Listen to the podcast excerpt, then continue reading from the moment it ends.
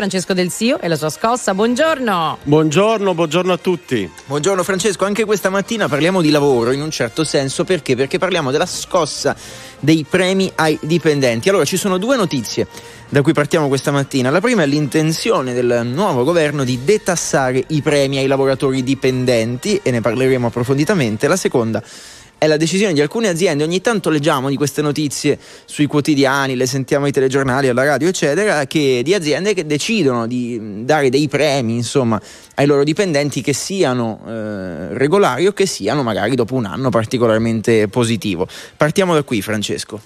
Eh sì, eh, noi come scossa siamo molto affezionati al tema del lavoro e lo siamo ancora di più oggi perché, come sappiamo, l'inflazione morde le caviglie, i portafogli e non solo di tutti noi.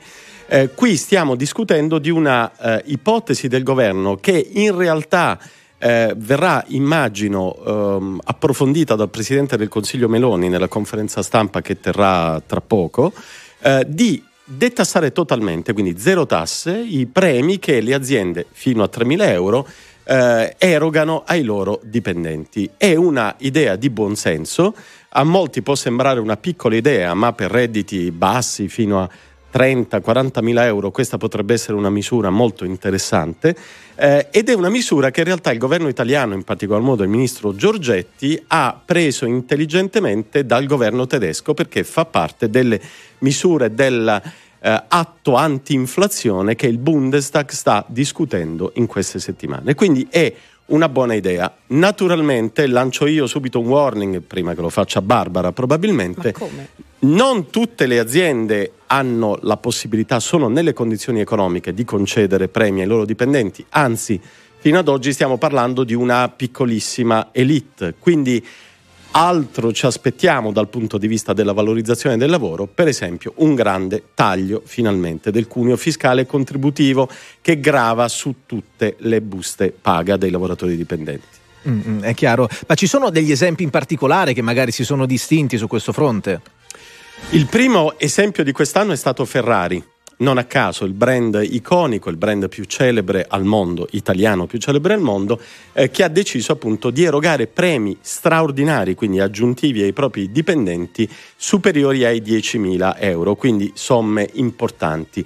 Perché lo ha fatto? Perché i conti di Ferrari vanno molto bene e quindi è un'azienda che per crescita del fatturato e crescita dei margini si può permettere questo tipo di trattamento appunto ai dipendenti. L'ultimo esempio è quello di Ferretti, un'azienda che invece costruisce yacht, un altro gioiello del Made in Italy eh, che ha deciso qualche settimana fa di erogare ai propri dipendenti premi fino a 5.600 euro. È una strada che altre aziende seguiranno e che guardiamo con grande favore, ma che appunto non può essere poi purtroppo la strada di tutte le imprese italiane e quindi servirà, e questo governo lo ha promesso, Giorgia Meloni lo ha promesso alle Camere, un taglio di 5 punti gradualmente negli anni del cuneo fiscale contributivo, il famoso shock da 16 miliardi di euro che anche il presidente di Confindustria ha chiesto molte volte. Mi hai provocato, Francesco. Eh. Mi hai provocato. E eh, lo sapevo.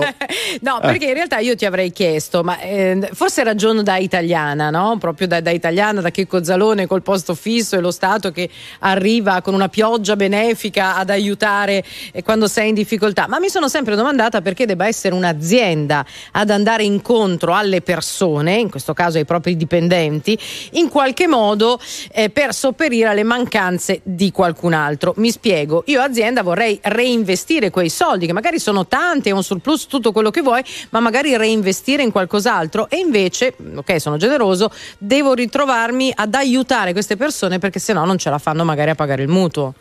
Eh sì, eh, non è solo una questione di generosità, eh. Eh, i lavoratori sono il primo patrimonio di un'azienda sana che va bene ma il problema è che l'azienda deve andare molto bene per potersi permettere. Ma proprio tanto, hai fatto ecco. degli esempi di esatto. aziende straordinarie e molto molto grandi. Questo è il tema, ecco perché quindi ti do ragione, serve un intervento strutturale eh, del governo, quindi dello Stato, che favorisca tutti i dipendenti, anche quelli che lavorano presso piccole imprese, medie imprese, grandi imprese che non hanno conti così scintillanti da potersi permettere erogazioni di premi straordinari. Leggevamo eh, recentissimi stime secondo cui nel 2021 tra i vari contratti registrati appena il 15%, quindi di quelli nuovi stipulati, era a tempo indeterminato. Quindi magari per molti già questo sarebbe un grande premio. Partiamo da questo presupposto.